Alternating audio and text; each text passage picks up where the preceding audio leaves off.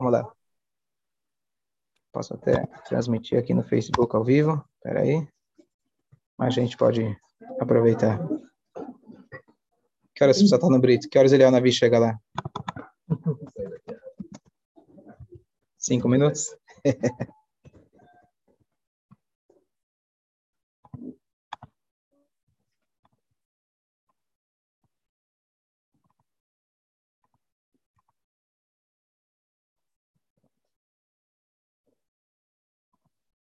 Ok, a gente está bem focado no preparo para Shavuot, mas a gente não pode pular esse Shabat, que Shabat por si é um Shabat especial, Shabat Bamidbar, Shabat antes de Shavuot, que esse ano ele já emenda direto, a gente tem 3 dias direto de Kedushá, de Santidade, de Shabat, Yom Tov, etc. Então, essa Parashá, a gente começou o 4º livro da Torá, o livro que chama Humash Apekudim Bamidbar, Bamidbar, a tradução seria no deserto, e a tradução mais comum é Humash Apekudim, o livro de números, porque em alguns momentos a Torá, especialmente nessa primeira Parashá, faz uma contagem. Então, se você me perguntar qual é o resumo da Parashá é um censo. Ponto. Algo muito... Tá bem? Vem aqui, senta aqui, senta aqui, senta aqui, ó, senta aqui, vem. O Humash Apekudim, então, é o livro do censo, e essa Parashá, se você for olhar, você vai ler ela e fala, bom, está contando quantas pessoas tinha em cada tribo, como era dividido, as bandeiras, como eles faziam a viagem, e você vira e fala, bom, Torá significa ensinamento. Torá significa extrair alguma coisa para o meu dia a dia. O que, que eu posso tirar dessa Parashá? Pelo menos alguns detalhes, o que eu posso tirar dessa Parashá? Que me fala de números, quanto tinha, quantas pessoas em cada tribo, o que eu posso extrair para o nosso dia a dia, o que vai me ajudar a pagar minhas contas, o que vai me ajudar a ter melhores relacionamentos, hein, David? Um desafio, não? É um desafio. Então, a primeira coisa, antes da gente olhar a Parashá em si, vamos ver aonde e quando essa Parashá ela é lida. Os sábios estabeleceram que 2 semanas antes de Rosh Hashaná e 2 semanas antes de Shavuot, nós temos que ler o trecho assim chamado de maldições, que são Brachot ocultas. Isso para se preparar para esses 2 dias muito sagrados. Nessa semana entre a leitura das klalot e o início da festa, tanto Rosh Hashaná quanto Shavuot, se faz um intervalo com uma outra Parashá. Então, inevitavelmente, todo ano, nós lemos a Parashá Bamidbar logo antes de Shavuot. Mesmo que, às vezes, a gente está mais para frente, mais para trás, ano bissexto, sempre a gente vai ler Bamidbar antes de Shavuot. Então, alguma coisa tem a ver Bamidbar com Shavuot. Então, a ligação mais simples de todas é o próprio nome Bamidbar. Bamidbar é no deserto. Fala.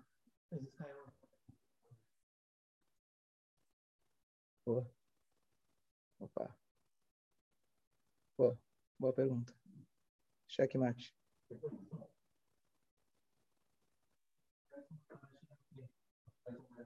Nassor. Antes de Shavuot? Ok? Então, Shkoyach, obrigado pela correção. Então, não necessariamente é Bamidbar, às vezes é Nassor. Mais uma Parashá para frente. Ok? Bamidbar, com certeza. Então, a gente faz questão de ler a Parashá Bamidbar ou na semana anterior ou 2 anteriores. Obrigado pela correção. Agora, qual é a ligação esse ano que a gente lê, pelo menos fora de Eretz Israel, então, corrigindo agora, Bamidbar? Então, a pergunta é, onde foi dada a Torá? Não foi dada no estádio do Corinthians. Ela não foi dada no Har Moriá, o monte do templo. Não foi dada em qualquer outro lugar, e sim no meio do deserto. E olha que coisa curiosa. Aonde ela foi dada? Aonde? Har Sinai. Aonde fica o Har Sinai?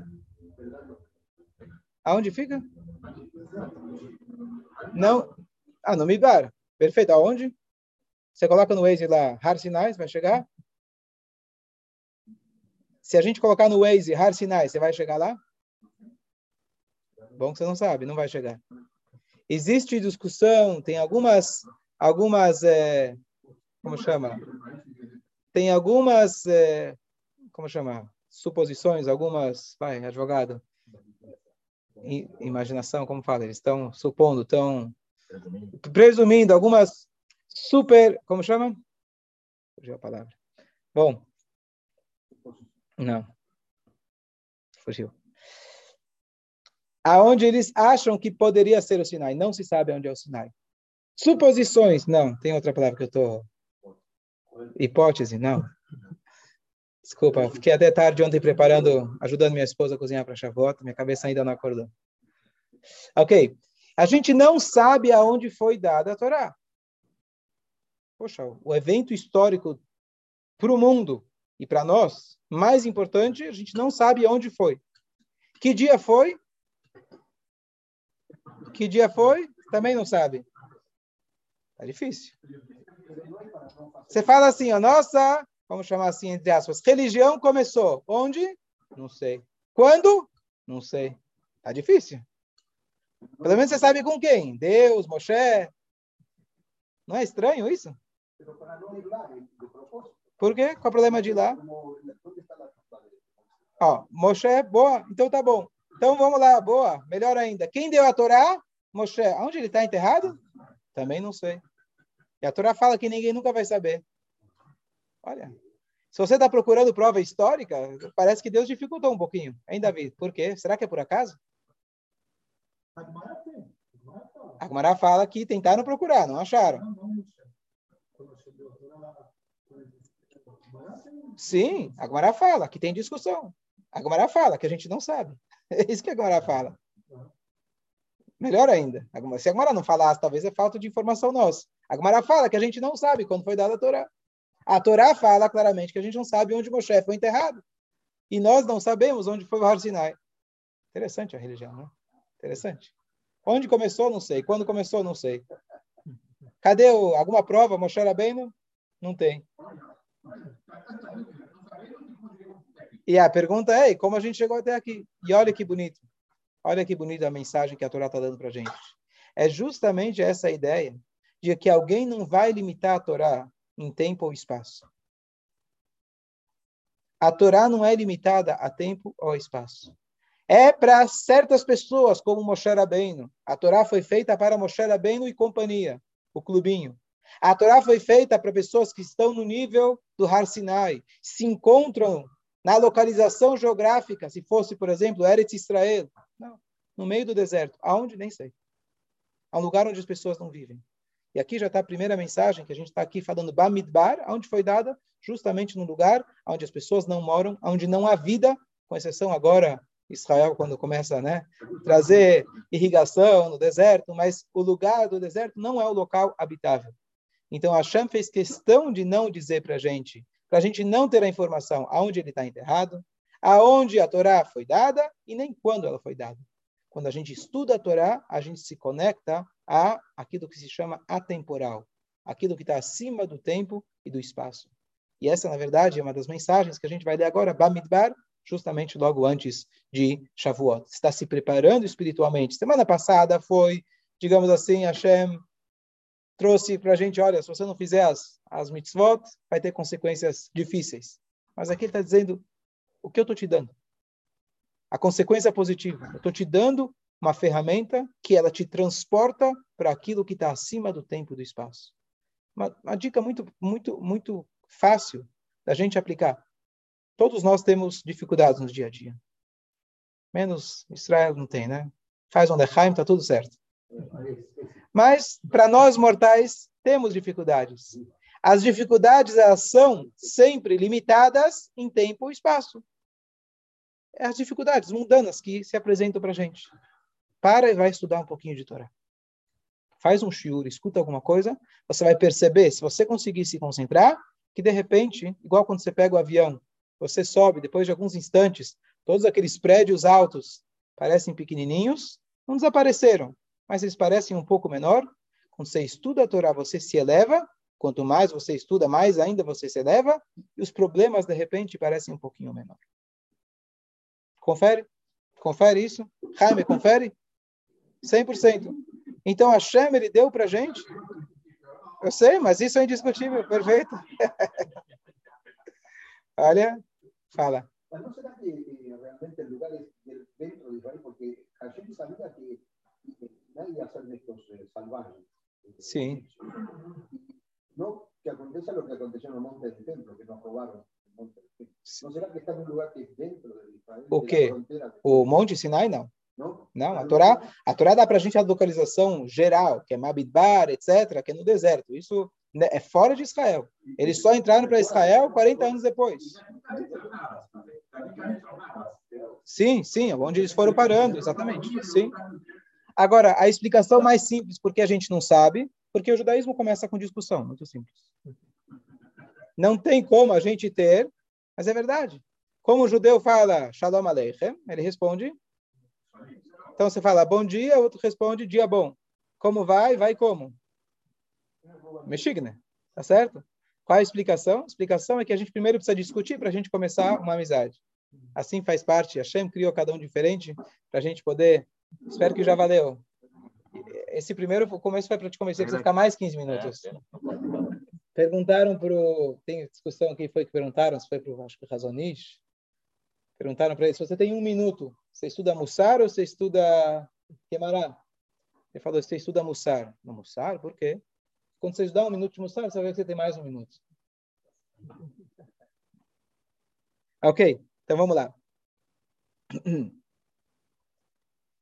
Agora, entrando já não na palavra Bamidbar, mas sim no conteúdo da Parashá, que é a contagem. Então, logo no início, o Rashi ele comenta por que Hashem ele conta a gente tantas vezes. Hashem conta a gente tantas vezes. Mais ainda, agora, o Rabino Justo me comentou que na Argentina, você pode conferir que quem é na Argentina, tem um dia que é um feriado nacional, porque é o dia do censo. Graças a Deus não tem aqui. Todo mundo tem que estar em casa para se fazer o censo. Certo? Quem é que faz o censo? Você contrata os schleppers. Você contrata os schleppers e eles vão anotar quanto se tem em cada casa, em cada bairro, em cada cidade, em cada país, e resolveu. Quem Hashem designou para fazer a contagem? Os chefes da tribo.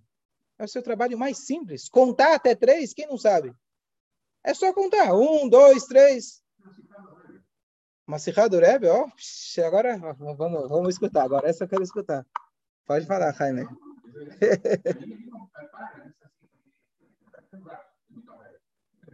Quando você fala Rebbe, eu sei qual que é, Jaime. Não adianta, Jaime. Essa vai ficar gravada. Vai, pode falar.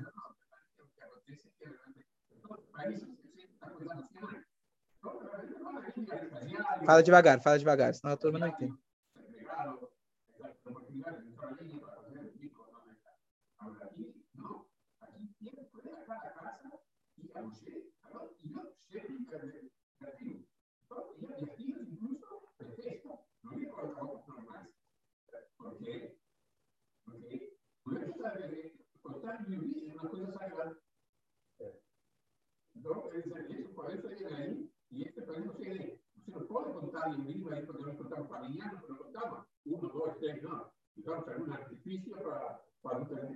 Sim, perfeito. Escolher. Muito bom, Jaime. Ok?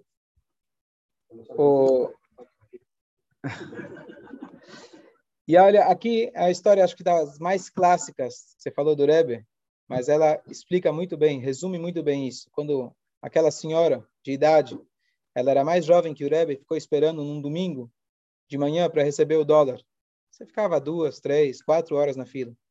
E ela chegou e virou para o Rebbe e falou, Rebbe, eu sou mais jovem que o senhor, estou aqui só de pé esperando e eu já não estou aguentando em pé. Como que o senhor aguenta?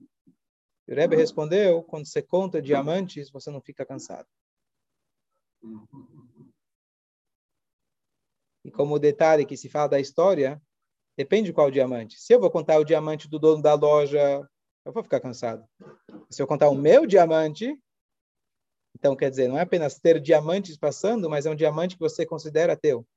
Você considera que tem um carinho por cada um deles. Então, essa história resume isso muito bem. Hein? É assim que Hashem trata cada um do povo de Israel. Então, esse senso é um senso de contagem, uma contagem com carinho, com amor, para dar o valor, para dar, não como, infelizmente, no Holocausto, resumir uma pessoa, diminuir uma pessoa a um número. É pelo contrário, o número tem uma vantagem contrária. que cada um é único. Cada um é único, cada um tem, de certa forma, o mesmo valor. Certo? Muito bom. Agora, alguns detalhes da Parashá, depois que a gente falou sobre a contagem de maneira geral.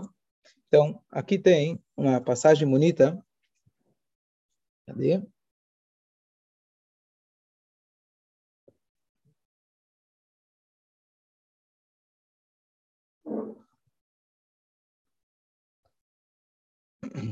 Ok, aqui. Uma das coisas, quando a gente fala das tribos, ele sempre fala Rosh Levei Tavotav, quem é a cabeça das famílias, quem é o chefe. E no judaísmo, especialmente a geração mais antiga, sempre vai perguntar, qual é o teu sobrenome? Conheci teu pai. Eu conheci teu avô. Certo? Então, muitas vezes a gente foca no pedigree de cada um. E é normal. Quem era teu pai? Quem era teu avô? Descendente de quem você é? Etc. E aí tem o nome do livro do Rabino Jonathan Sacks, Alav Shalom, é Será que teremos netos judeus?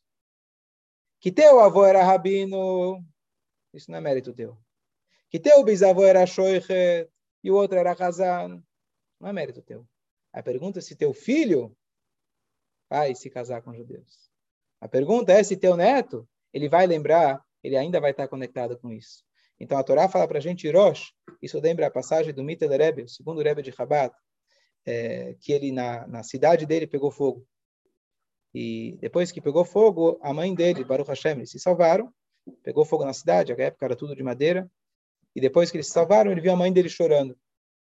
Ele foi tentar acalmar a mãe, e a mãe falou, não estou chorando pela casa que queimou, não estou chorando pelos bens materiais. Por que você está chorando?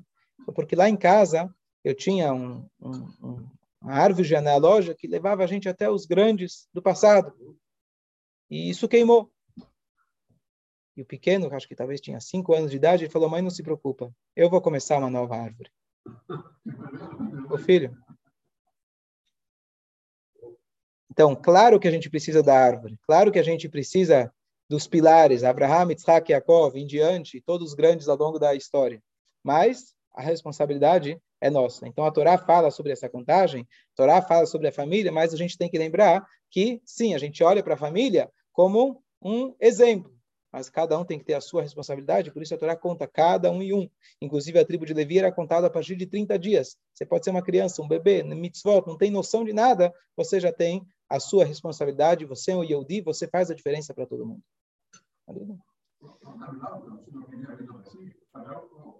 Sim.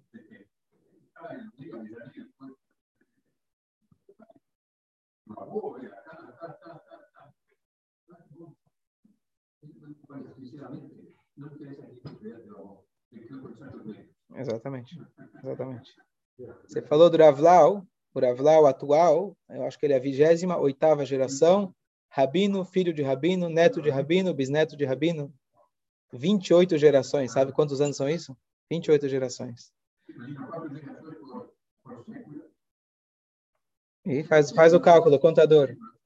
A Torá fala pra gente a organização, como que eles faziam a viagem. As 12 tribos eram subdivididas em 4 bandeiras, porque as 12 tribos, elas estavam, cada bandeira composta de 3 tribos. Dentro de cada uma dessas tribos, uma delas era como se fosse a comandante, chefe. Eles estavam acampados, o povo de Israel como um todo, o povão, em volta, mas na parte interior estava os Leviim, mas lá estava o Moshe Rabbeinu, etc. E lá dentro você tinha o Mishkan, que ficava na parte interior. E eles iam caminhando nessa direção, cada um na sua posição, cada um de acordo com a sua bandeira. E a Torá fala, Kasher Yachanu Kenisau. Da mesma maneira que eles acampavam, assim eles viajaram. Ou seja, não tinha uma bagunça. Cada um mantinha a sua posição na hora que eles acampavam, e quando eles continuavam, cada um se mantinha no seu lugar, cada um tinha a sua posição, Dan ficava atrás, Yehudá ia na frente, e assim por diante, cada um no seu lugar.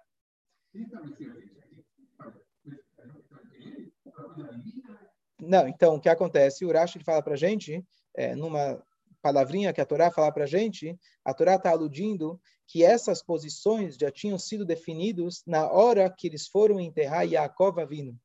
Yaakov Avinu, quando saiu do Egito e pediu para que o seu corpo fosse enterrado em Israel, cada filho segurou o Aron, o caixão do pai. E da maneira que eles se organizaram, isso virou um modelo para que seus filhos fizessem a mesma trajetória, saindo do Egito, indo para Eretz Israel.